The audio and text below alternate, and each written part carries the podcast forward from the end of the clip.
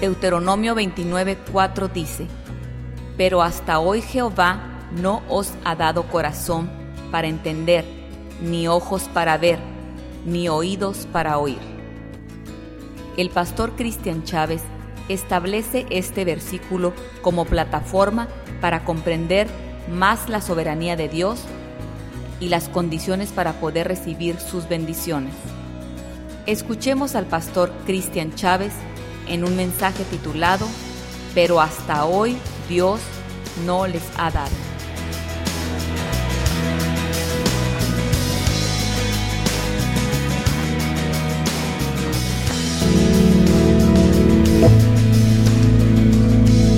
Qué bendiciones entrar en la presencia de Dios. Gracias Josué por este tiempo. Gracias Dios por permitirnos eh, la bendición de conocerte, la bendición de acercarte, de acercarnos a nosotros y de acercarte tú a nosotros.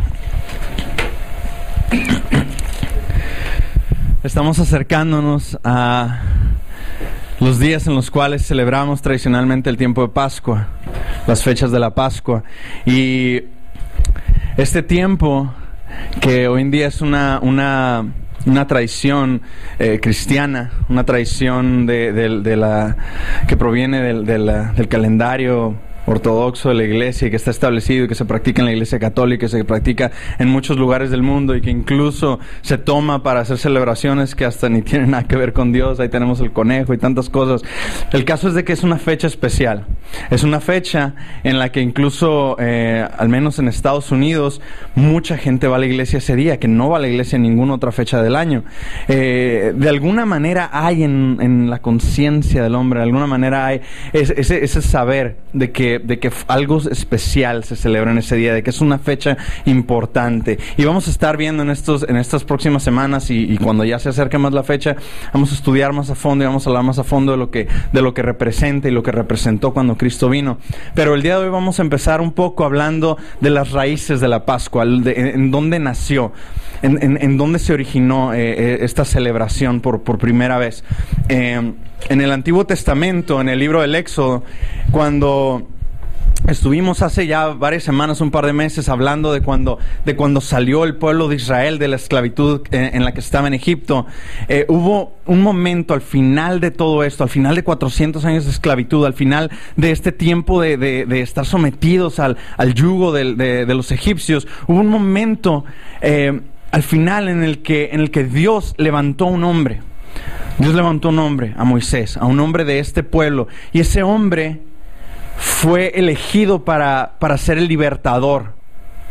Así como tenemos en la historia de México un Miguel Hidalgo, en Sudamérica un José Martí, tenemos, tenemos eh, eh, personas que, que se les conoce como libertadores, que se les conoció como, como aquellos que, que entregaron su vida entera a una causa que a final de cuentas nos dio la libertad, nos permitió un futuro diferente, nos permitió que por haber creído en, en- en- en un ideal y haber seguido y haber luchado por ese ideal, eh, Gracias, gracias a, a- a la visión de estas personas, eh, hubo un futuro diferente para este pueblo. En el caso de Israel, el que, la persona que Dios eligió para este propósito fue Moisés.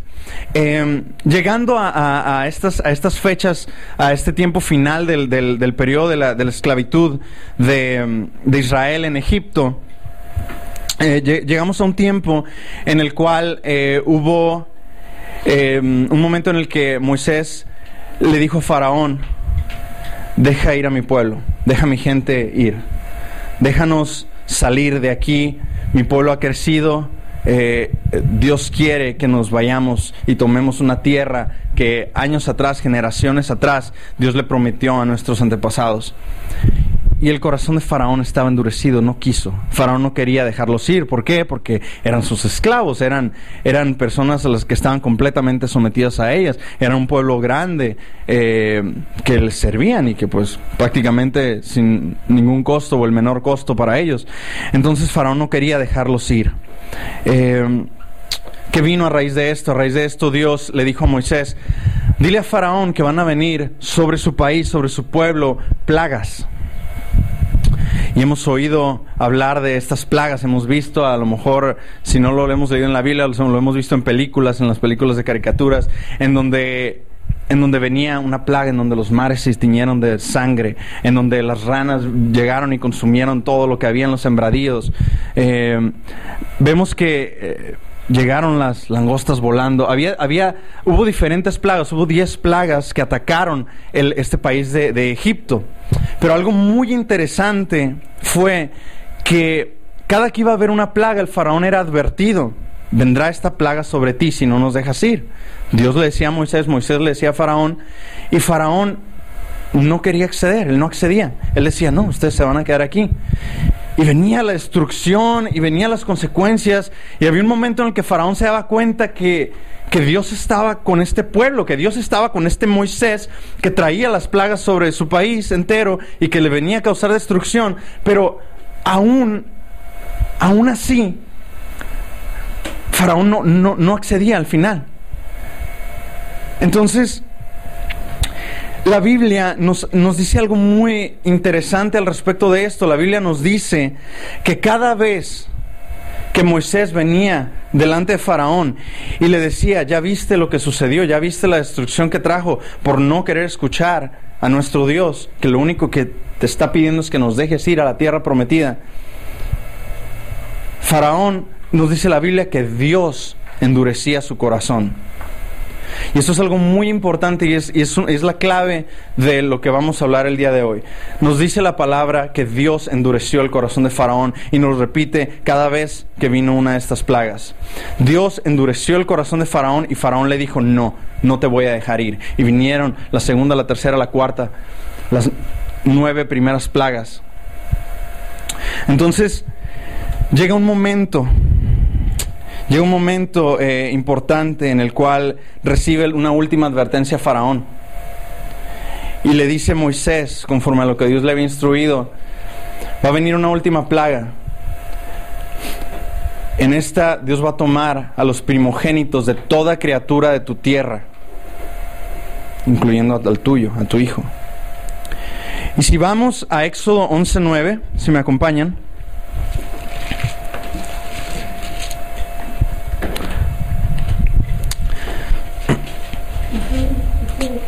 Éxodo 11, 9. Cuando Dios le está hablando a Moisés de esto que va a suceder y de cómo le, y le está diciendo, ve y dale esta última advertencia, ve y dile lo que va a venir del castigo sobre él, esta décima plaga, la peor de todas, la que le va a doler en lo más profundo.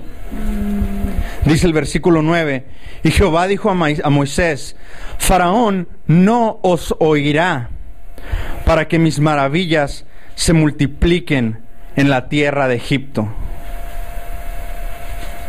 Dios ya le había dicho a Moisés, Faraón no te va a escuchar. Una vez más, como en las nueve veces anteriores, yo voy a endurecer el corazón de Faraón y no te va a escuchar.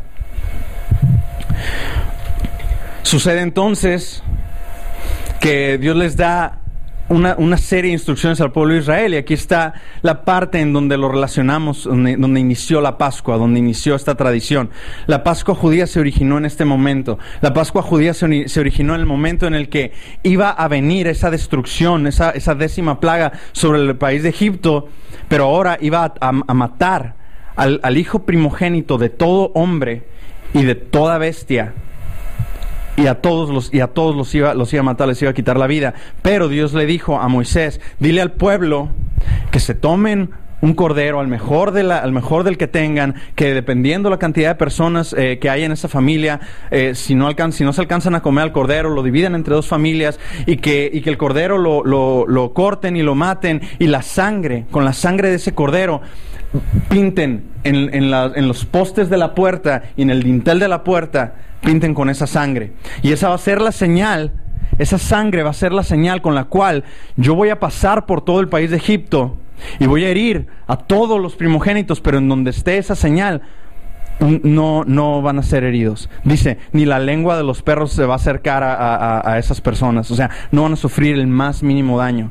Aquellos que tengan esa señal, a los que me escuchen, a los que crean en mí, a los que, a los que crean que esto es verdad y quieran salvarse de esto. Entonces va eh, Moisés le da las instrucciones a los líderes del pueblo, el pueblo obedece, pinta de rojo eh, las puertas con la sangre y, les dice más, más, más aún, les dice, ok, van a preparar la carne del, cordero de esta manera y van a...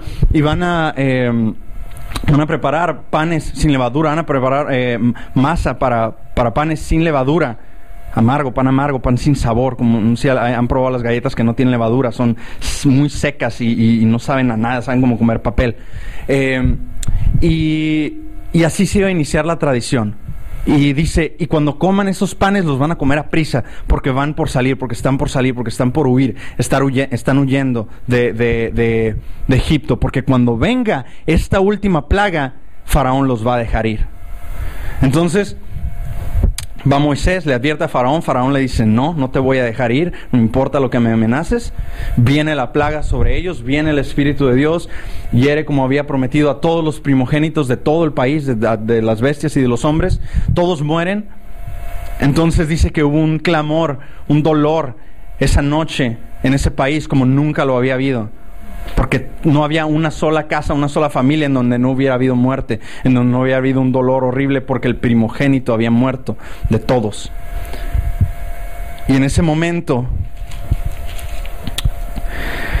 le dice en, el versículo 31, y no tienen que buscarlo, Moisés le dice, digo, Faraón le dice finalmente a Moisés, salid en medio de mi pueblo, vosotros y los hijos de Israel, e id, servid a Jehová, como habéis dicho.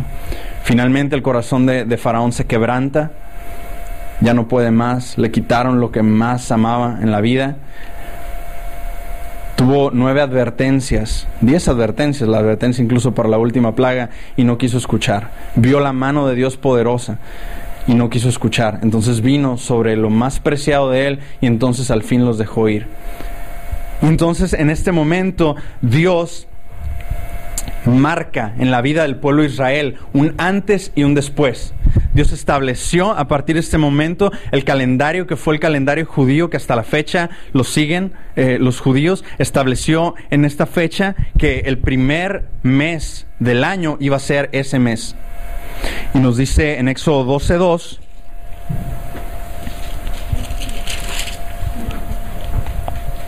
Este mes os será principio de los meses para vosotros este será el primero de los meses del año. Dios está marcando un antes y un después muy claramente. Dios está diciendo, a partir de hoy son libres, a partir de hoy hay una vida nueva, a partir de hoy ya no tienen a más eh, reyes eh, eh, que, vayan a, que los vayan a oprimir, que los vayan a esclavizar. A partir de hoy yo soy su rey y yo que los amo, conmigo van a venir y solamente conmigo van a venir. Entonces era, era hasta esa fecha en toda la historia de, Israel era la celebración más grande que podía haber. Entonces Dios establece la Pascua. Dios les dice, a partir de este día, cada vez que sea el día 14 del mes primero del año, desde el día 14 hasta el día 21, van a comer estos panes sin levadura. Y cuando los coman los van a comer a prisa porque están recordando que salieron huyendo. Y, hasta, el día, y hasta el día 21 del mes, entonces van a comer la carne del cordero. Y se estableció este ritual, se estableció esta tradición. Eh, eh, que ellos eh, siguieron celebrando año tras año y se convirtió en la fiesta más importante. Ese es el origen verdadero, el inicial de, la Pascua. Y más adelante vamos a ver cómo fue que eso llega a lo que hoy en día celebramos, a que hoy en día hablamos del jueves santo, el viernes santo, el sábado de gloria, el domingo de resurrección, todas estas cosas que en donde Jesús, una vez que Él vino, a, la tierra, tuvo la, esa última cena con sus discípulos, entonces Dios, eh, Jesús mismo le dio un significado nuevo, eh, hizo que terminara de completarse el significado verdadero que tenía eh, esta, esta celebración. Em, curiosamente, estamos em, precisamente el día 5 de abril de este año, va a ser el día, el día primero del mes primero. El mes primero se llama Nisan, el mes primero del, calendario hebreo se llama Nisan. Entonces, el 5 de abril del, de esto, del 2011 va a ser el primero de Nisan del año 5771. Ellos llevan la cuenta de los años contando en base a la Biblia, yéndose hasta atrás, tomando en cuenta las edades de, los, de todos los eh, patriarcas y todos los ancestros de su pueblo hasta llegar a Adán ellos van contando las edades y entonces dicen, ok, entonces el año en el que nació Adán el año que Dios creó a Adán fue hace 5771 años. En base a esas cuentas, ellos llevan esa cuenta. Como ellos no creen en Jesucristo, hoy en día la mayoría de los judíos, eh, ellos no establecieron una nueva era, como la mayoría del mundo cristiano lo estableció. La era común que tenemos en todo el mundo está basada en el día que vino Jesucristo, porque para nosotros otra vez volvió a haber un comienzo nuevo, así como para ellos lo hubo en esta ocasión. Para nosotros volvió a haber un comienzo nuevo y volvimos a empezar el calendario, pero ellos como no toman en cuenta eso, continúan contando los años desde lo que eh, les dan las cuentas que fue cuando Adán nació. Entonces, eh, tenemos que eh, vimos la, la, semana pasada, estuvimos, estuvimos hablando de que en la palabra de Dios hay, em, está llena de promesas, pero hay, promesas, hay algunas promesas que tienen em, condiciones para que se puedan cumplir.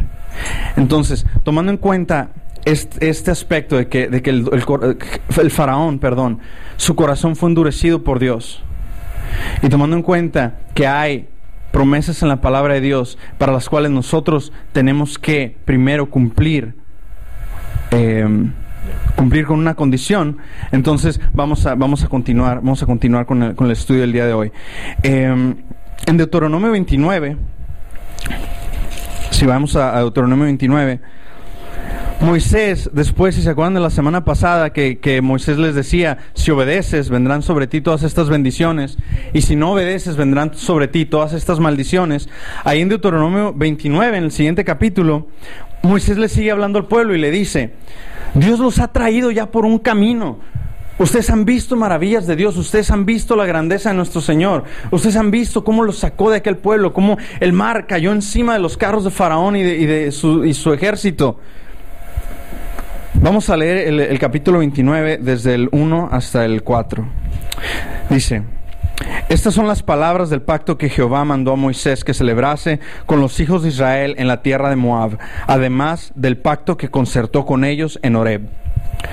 Moisés pues llamó a todo Israel y le dijo, Vosotros habéis visto todo lo que Jehová ha hecho delante de vuestros ojos en la tierra de Egipto a Faraón y a todos sus siervos y a toda su tierra. Las grandes pruebas que vieron vuestros ojos, las señales y las grandes maravillas. Pero hasta hoy Jehová no os ha dado corazón para entender, ni ojos para ver, ni oídos para oír. Entonces vemos por segunda ocasión una situación en la cual la Biblia nos dice, Dios tiene el control, Dios es soberano, Dios toma las decisiones. Y sabiendo todo eso, Dios no te ha dado corazón para entender.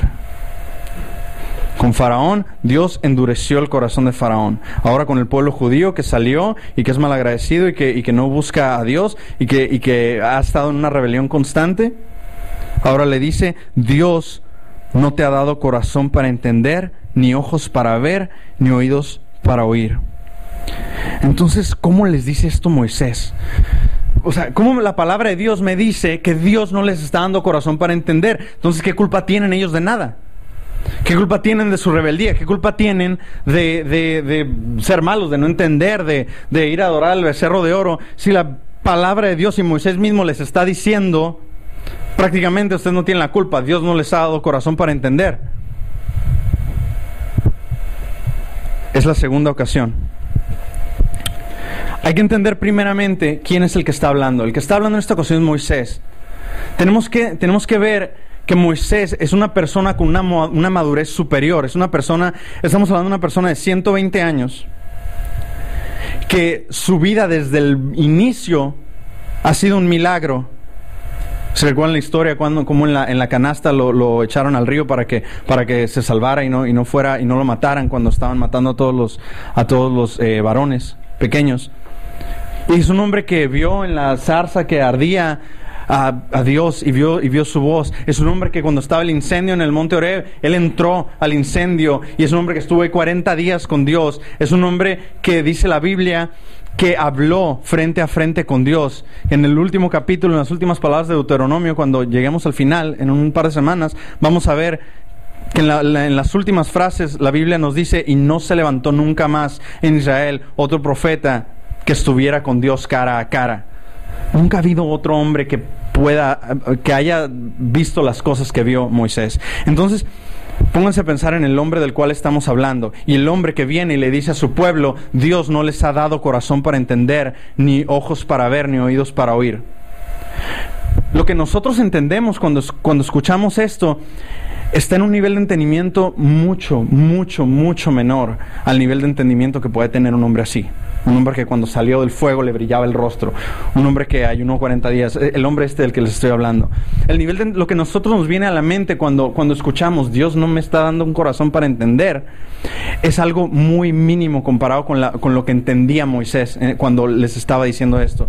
Moisés es un hombre que habló directamente con Dios toda su vida. Y es un hombre que no tiene conflictos internos inmaduros acerca de Dios. Las preguntas que el hombre se hace constantemente acerca de Dios. ¿Por qué Dios permite que sucedan estas cosas tan bárbaras, tan malas? ¿Por qué, por qué existen los malos? ¿Por qué asesinaron a mi hijo? ¿Por qué sucede, por qué sucede esto o aquello? ¿Por qué Dios permitió, eh, a veces los cristianos, por qué Dios permitió que este hombre muriera antes de que lo conociera? ¿Por qué? ¿Por qué? ¿Por qué? ¿Por qué? O sea, nos pasamos cuestionando a Dios porque nuestro entendimiento es, es muy inferior. ¿Por qué? Porque para llegar a tener ese entendimiento se requiere esto, se requiere estar allá dentro del fuego con Dios y vivir una vida entera ahí dentro con Dios. Simplemente es una verdad, Dios obra así. Sí es cierto, sí es cierto que Dios endureció el corazón de Faraón. Sí es cierto que Dios no les dio corazón a ellos para entender a este pueblo. Vamos a ver Isaías 6.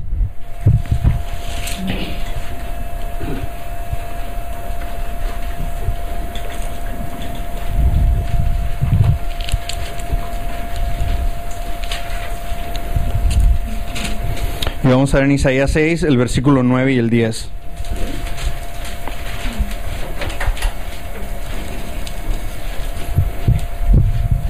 Y dice así, Dios hablándole a Isaías, dándole instrucciones, y dijo, anda y di a este pueblo, oíd bien y no entendáis. Ved por cierto, mas no comprendáis engruesa el corazón de este pueblo y agrava sus oídos y ciega sus ojos para que no vea con sus ojos, ni oiga con sus oídos, ni su corazón entienda, ni se convierta, ni haya para él sanidad. Entonces, ¿qué estamos viendo aquí? Una vez más lo mismo. Y estoy haciendo mucho hincapié porque eso es, porque es una verdad de la palabra de Dios y de quién es Dios que a veces no queremos voltear a ver pero que tenemos que voltearla a ver y tenemos que entender el porqué de, estas cosas. ¿Por qué Dios le dice a Isaías, diles, oigan, pero no entiendan? Entonces Isaías, el profeta, el que es el enviado de Dios al pueblo, el medio por el cual Dios le habla al pueblo, llega a Isaías, le diga, pueblo, escúchenme, pero no entiendan nada de lo que les estoy diciendo. Entonces, ¿para qué van a escuchar? Entonces, ¿de qué sirve? Agrava sus oídos y ciega sus ojos para que no vayan a ver y no vayan a oír y no vayan a, y no a entender su corazón. O sea, Dios les está diciendo, quiero que este pueblo no vaya a escuchar y no vaya a entender y no vaya a hacer que, que entonces yo los vaya a bendecir porque sí me entendieron. Una vez más, Dios obra así en nuestros corazones. Dios tiene esa autoridad, Dios tiene ese poder. Deuteronomio 29, 29 que es el capítulo que estamos estudiando ahorita. Después de que después de que Moisés viene y les dice esto al pueblo y les dice, Dios no les dio un corazón para entender, ni oídos para oír, ni ojos para ver. Les empieza a decir a lo largo del capítulo 29 de Deuteronomio, les empieza a decir, ¿y saben qué es lo que va a venir a causa de esto? Va a venir que eh, como ustedes no van a obedecer los mandamientos, como ustedes no van a escuchar la voz de Dios, va a venir sobre ustedes todas estas maldiciones. Y el día que alguien pregunte por qué Jehová maldijo a su pueblo, Aquí va a estar la respuesta en lo que vimos la semana pasada en Deuteronomio 28. ¿Por qué? Porque si no escuchabas sus mandamientos y no, y no te sometías a ellos, iba a venir sobre ti todas estas maldiciones. Y vimos que eran dos páginas y media de maldiciones que iban a venir sobre ellos. Y serán esparcidos por toda la tierra y no tendrán familia y no tendrán eh, el ganado y los sembradíos que pudieron haber tenido en otros tiempos. Y después de hablarles de todo esto, en donde yo me imagino un pueblo de Israel que está así como confundido, tal vez a más no poder, porque les está diciendo primero que Dios es el que no quiere que entiendan, y luego les está diciendo, pero va a venir toda esta consecuencia sobre ustedes, y yo me imagino el pueblo uh, de verdad, o sea, en ceros. Moisés termina diciéndoles en el versículo 29, las cosas secretas pertenecen a Jehová nuestro Dios mas las reveladas son para nosotros y para nuestros hijos para siempre, para que cumplamos todas las palabras de esta ley. Cuando hay cosas que nuestro al que a las que nuestro entendimiento no llega, son cosas secretas que le pertenecen a Dios. Son misterios que están en la palabra, en la palabra de Dios. Son cosas para las cuales nuestro intelecto no fue diseñado y que espiritualmente podríamos absorber y podríamos llegar a entender por medio de una conexión íntima con Dios, pero a través de una vida como la que vivió Moisés, a través de experiencias como las que pasó Moisés, a través de entrar al fuego, a lo difícil, a lo duro, a lo que cuesta trabajo, y estar conectados con Dios de tal manera en que tú tu entendimiento logre subir a un nivel en el cual no depende de tu inteligencia, depende de tu espíritu, depende de que Dios te habla y te revela las cosas. Pero aquí le dice Moisés al pueblo, al final de ese discurso, las cosas secretas le pertenecen a Dios, pero las reveladas nos pertenecen a nosotros y a nuestros hijos para siempre, para que obedezcamos todas las palabras de la ley. Entonces, es cierto, tal vez hay cosas que yo todavía no logro entender, pero hay muchas que sí logras entender. Enfócate en esas. Obedece todas esas. Esas son para obedecerlas y cumplir todas las palabras de la ley. Entonces llevamos dos puntos en los cuales Dios está tomando el control del corazón. Primero de Faraón para endurecerlo diez veces con las diez advertencias de las plagas. Luego, ahora, con el pueblo de Israel, un pueblo que ha venido siendo rebelde y que, y que, y que Moisés les dice claramente Dios no les ha dado corazón para entender. Ya tenemos dos situaciones en las cuales Dios está haciendo esto. Pero entendamos, Dios es soberano. Eso es lo más importante. Él es el Rey de Reyes y Señor de Señores. Él puede hacer como Él considera justo. Más adelante nos vamos ahora a nuestro Señor Jesucristo, a lo que nos habló Jesús. Nos vamos a ir específicamente a las parábolas de Jesús. Y posiblemente en, semanas más adelante empecemos a entrar profundamente a este tema de las parábolas de Jesús y va a ser un tiempo eh, muy edificante. Pero en este momento voy a tomar el ejemplo de la parábola del sembrador que se encuentra en Mateo 13. Si me acompañan.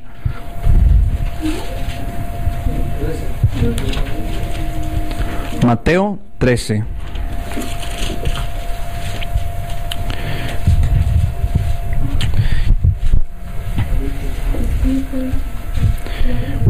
Y para no leerlo todo, les voy a, les voy a platicar más o menos, ahí, ahí permanezcan en Mateo 13, pero les voy a platicar más o menos la parábola del sembrador.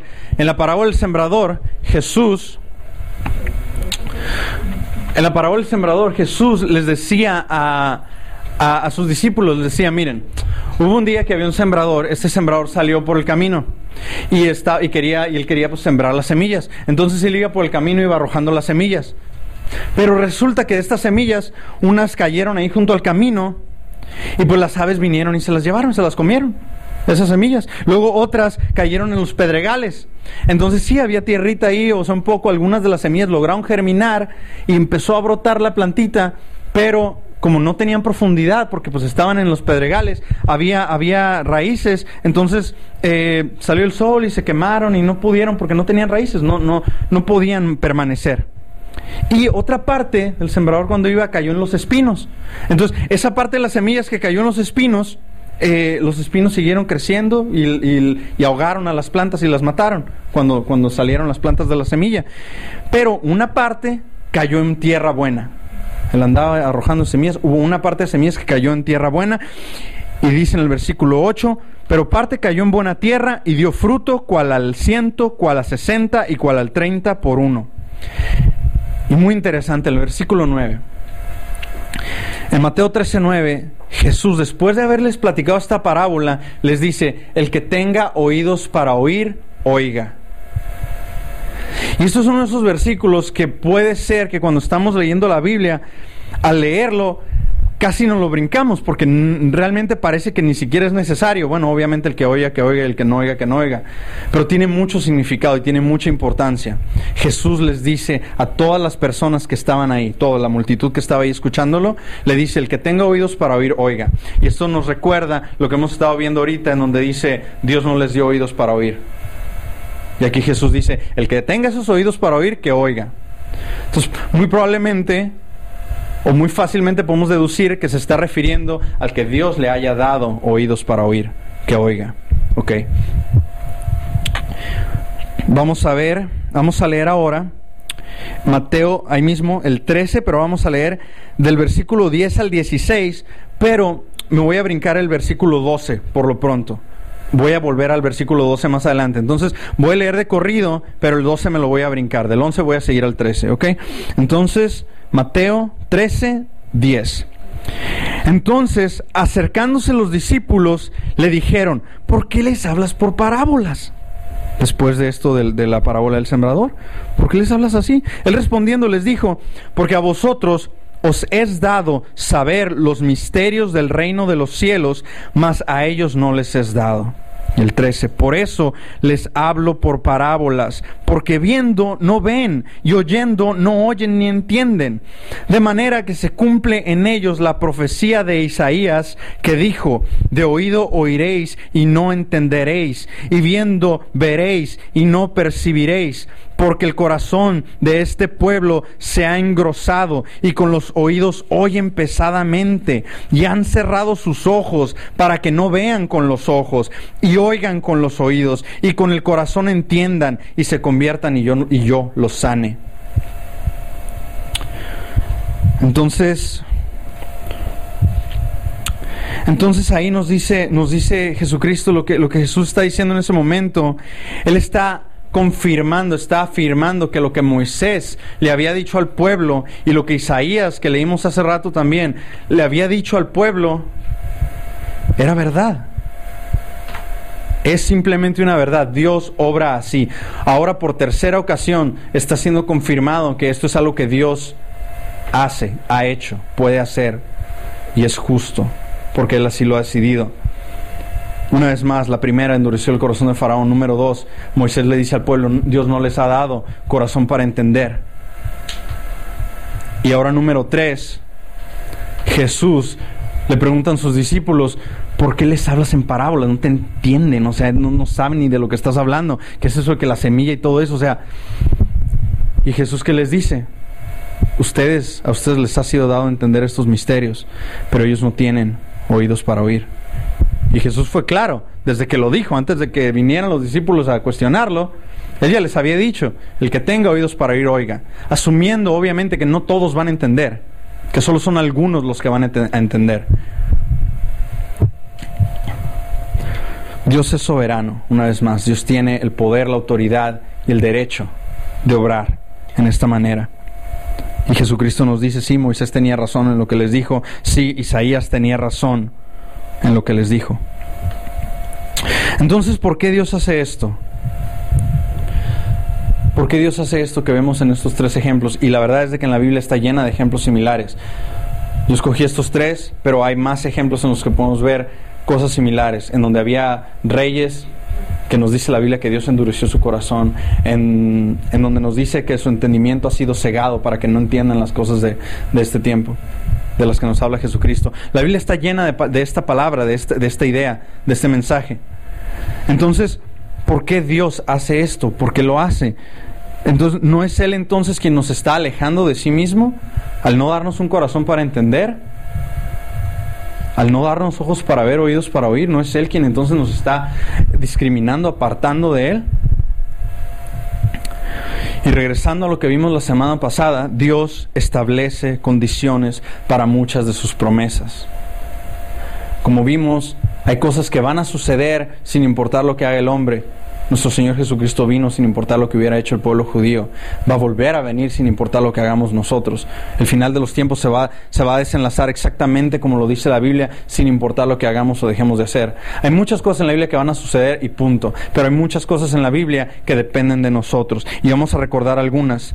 Vimos, si escuchares y obedecieres, vendrán todas estas bendiciones, lo vimos en, Deuteronomio 28. Mas si no escuchares y no obedecieres, y venía la lista de maldiciones. Son condiciones y consecuencias. Vimos, si se humillare mi pueblo, sobre el cual mi nombre es invocado, entonces yo iré desde los cielos y perdonaré su pecado y sanaré su tierra. La, la, condición y la consecuencia. Vimos, mas buscad primero el reino de Dios y su justicia y todo lo demás vendrá por añadidura una condición. Si tú buscas primero, antes que nada, el reino de Dios, lo demás va a venir como añadidura. Vimos, resistid al diablo y él huirá de vosotros. La condición, si tú resistes a la tentación, el diablo va a salir huyendo. Vimos más hermoso aún, acercaos a Dios y Él se acercará a vosotros. Si cumplimos con esa condición de acercarnos a Dios, Dios se va a acercar a nosotros. Y vimos por último, humillaos delante del Señor, del Señor y Él los exaltará. Vimos todas esas promesas hermosas en la Biblia, en las cuales si nosotros hacemos esto que Dios pide de nosotros, va a venir una consecuencia hermosa, va a venir algo que, que nos va a bendecir en una forma increíble, inmensa. Y ahora sí vamos a regresar entonces al versículo 12, que fue el que, el que no leímos. Mateo 13, 12. Jesucristo cuando vienen y le preguntan, ¿por qué les hablas en parábolas? No te entienden lo que estás diciendo. El versículo 12 dice, porque a cualquiera que tiene se le dará y tendrá más, pero al que no tiene, aún lo que tiene le será quitado.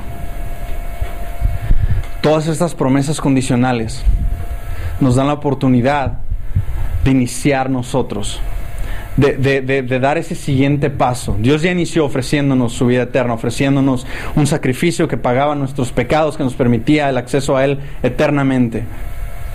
Él ya, él ya, él ya hizo la parte que tenía que hacer. Después nos dice, hagan ustedes esto para que vean las bendiciones que van a venir. Entonces Dios nos dice, acércate a mí, yo me voy a acercar a ti. Dios nos dice, resiste la tentación. Todas estas cosas que vimos, humíllense delante de mí. Dios nos dice todas esas cosas. Jesús dice, al que tiene se le dará. El que tiene estas cosas, el que empezó a buscar, el que empezó a querer encontrar a Dios, el que empezó a, dar ese paso y humillarte, a quitarte los nombres, como veíamos la semana pasada, el yo, y, y venir delante de Dios desnudo y decir, no soy nadie, Señor, pero quiero a ti, te quiero buscar. El que quiere encontrar el amor de Dios verdaderamente, ese es del que Jesús se refiere cuando dice el que tiene al que tiene se le dará más. Al que empieza cumpliendo esa condición de Dios, le va a venir la consecuencia, la buena consecuencia. Jesús lo que nos dice con este versículo es que todo lo que vimos la semana pasada es cierto. Es que todo es que las promesas condicionales de la Biblia son verdaderas y que tenemos que tener cuidado de cumplir esas condiciones para que vengan esas bendiciones. Al que tiene se le dará más. Al que se humilla, Dios lo irá desde los cielos y, perdonará su pecado y sanará su tierra. Al que busca primero el reino de su justicia, todo lo demás le vendrá por añadidura. Al que resiste al diablo y la tentación, el diablo huirá de ellos. Al que se acerca a Dios, Dios se acercará a él. Y al que viene humillado delante de Dios, Dios lo va a exaltar. Al que tiene, se le dará más. Pero al que no tiene, aún lo que tiene le será quitado. Y aquí es donde vamos a regresar al faraón. Dios endureció el corazón de Faraón. Dios nunca hubiera endurecido el corazón de un hombre que lo estaba buscando. Dios nunca hubiera endurecido el corazón de una persona que deseaba y anhelaba hacer la voluntad de Dios. Dios ya conoce lo que vamos a hacer con nuestro corazón. Dios nos conoce, Él nos formó. Él sabe exactamente qué es lo que nosotros vamos a terminar decidiendo hacer con este corazón que Él nos dio. Y si dice que Dios endureció el corazón de Faraón, es porque el corazón de Faraón nunca iba a buscar a Dios. Entonces, se tenía que cumplir en la palabra de Dios que vinieran estas plagas, se tenía que cumplir que la, la grandeza de Dios se viera en este pueblo. Era necesario que el corazón de este hombre fuera endurecido para que entonces su pueblo glorificara a Dios en la manera que Dios quería ser glorificado, que entendiera la forma tan milagrosa, tan maravillosa en la que logró sacarlos de ahí, en la forma inexplicable, la forma sobrenatural en la que Dios los sacó de ahí, primero con estas plagas que finalmente quebrantaron el corazón de Faraón y luego abriendo el mar rojo y permitiendo que pasaran y luego haciendo que volviera a cerrarse el mar rojo y le cayera encima al ejército de Faraón. Era algo sobrenatural, era algo increíble que, que, iba a suceder, que iba a glorificar a Dios de tal manera y era necesario que el corazón de Faraón se endureciera, pero Dios nunca hubiera endurecido un corazón que lo iba a buscar. Por eso sucede esto. Y en nuestro segundo ejemplo, que era el corazón del pueblo de Israel, en Deuteronomio 29, que es lo que estamos viendo el día de hoy, en este punto en el cual llega el pueblo, al cual Moisés les dice que no han visto todo lo que Dios ha hecho con ustedes, no se acuerdan entraron en, aquel, en, aquella tierra y vinieron los enemigos delante de ustedes y ustedes eran ustedes eran eh, tres mil contra treinta mil y Dios les dio la victoria y no se acuerdan cuando aquellos reyes vinieron voluntariamente y se rindieron delante de ustedes y no se acuerdan cuando el mar rojo se abrió. Y no se acuerdan cómo el maná del cielo caía todos los días y les daba exactamente de comer lo que necesitaban para comer. Y cuando vinieron las, aves para que, para que, las, para que las, las comieran. Y cuando brotó el agua de la roca porque tenían sed. Y cuando estaba el incendio en el monte Oreb y yo estuve 40 días ahí con Dios y no morí, no necesitaba alimento. Y no, la verdad es que no, la verdad es de que este pueblo no cumplía la condición que vimos en Deuteronomio 28, si escucharen mis palabras y obedecieren mis mandamientos, vendrán todas estas bendiciones sobre ustedes. No lo hacían ni por anhelar esas bendiciones, ni lo hacían por miedo a las miles de maldiciones, a los cientos de maldiciones. Y lo peor del caso, no lo hacían buscando a Dios, no lo hacían por amor a Dios. Y hoy les dice Moisés a este pueblo, les dice, Dios no les ha dado un corazón para entender, ni oídos para oír, ni ojos para ver. ¿Quién tiene la culpa? ¿Quién tiene la culpa de que Dios no les haya dado un corazón para entender? ¿En qué momento Dios decidió no darles un corazón para entender? En el momento en el que ellos de todas maneras no iban a buscar a Dios. Dios conocía cada uno de estos corazones y Dios ya había visto en esos corazones personas que no le iban a buscar, que no se iban a humillar, que no iban a buscar primero el reino de Dios, que no iban a resistir al diablo y sus tentaciones, que no se iban a acercar a Dios y que no se iban a humillar delante de Dios. Dios ya sabía con quién estaba tratando. Entonces, ¿qué hizo Dios? Les negó el darles un corazón que entendiera. Porque dice Jesús, porque a cualquiera que tiene se le dará y tendrá más. Pero al que no tiene, al que no busca, al que no se humilla, al que no procura, al que no desea, al que no anhela a Dios, aún lo que tiene le será quitado. El poco corazón que pudo haber tenido Faraón le fue quitado, fue endurecido. La poca esperanza que pudo haber tenido el pueblo de Israel de estos días le fue negada porque su corazón no tenía corazón para entender. Y, con, y ahora cuando en el tercer ejemplo, que es cuando Jesús está delante de la gente y le está hablando en parábolas, ¿qué está haciendo con esto? Le está negando la, la oportunidad de entender a muchos de ellos. ¿Por qué? Porque no están buscando. Porque no tienen. Entonces aún lo que tienen les será quitado.